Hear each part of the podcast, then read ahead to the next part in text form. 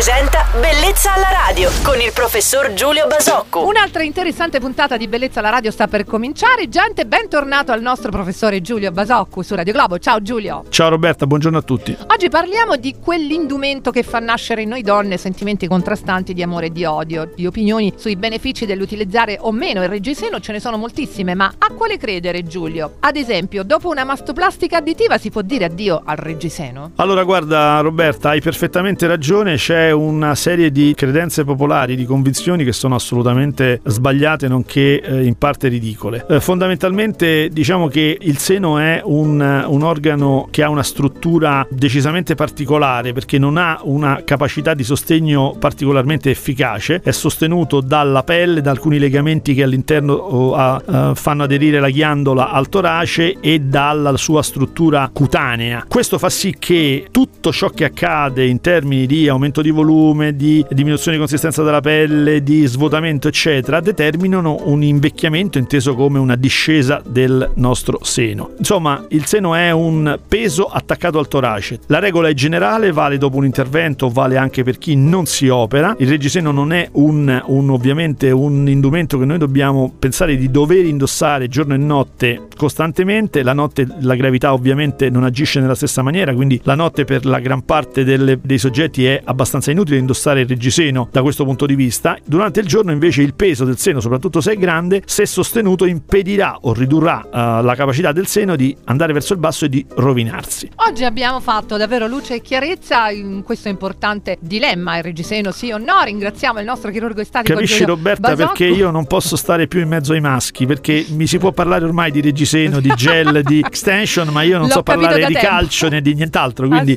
capisci, parlate con me solo di questo vi prego. L'ho capito Ciao da subito. e buona giornata. Grazie pure a te Giulio, ciao. Bellezza alla radio.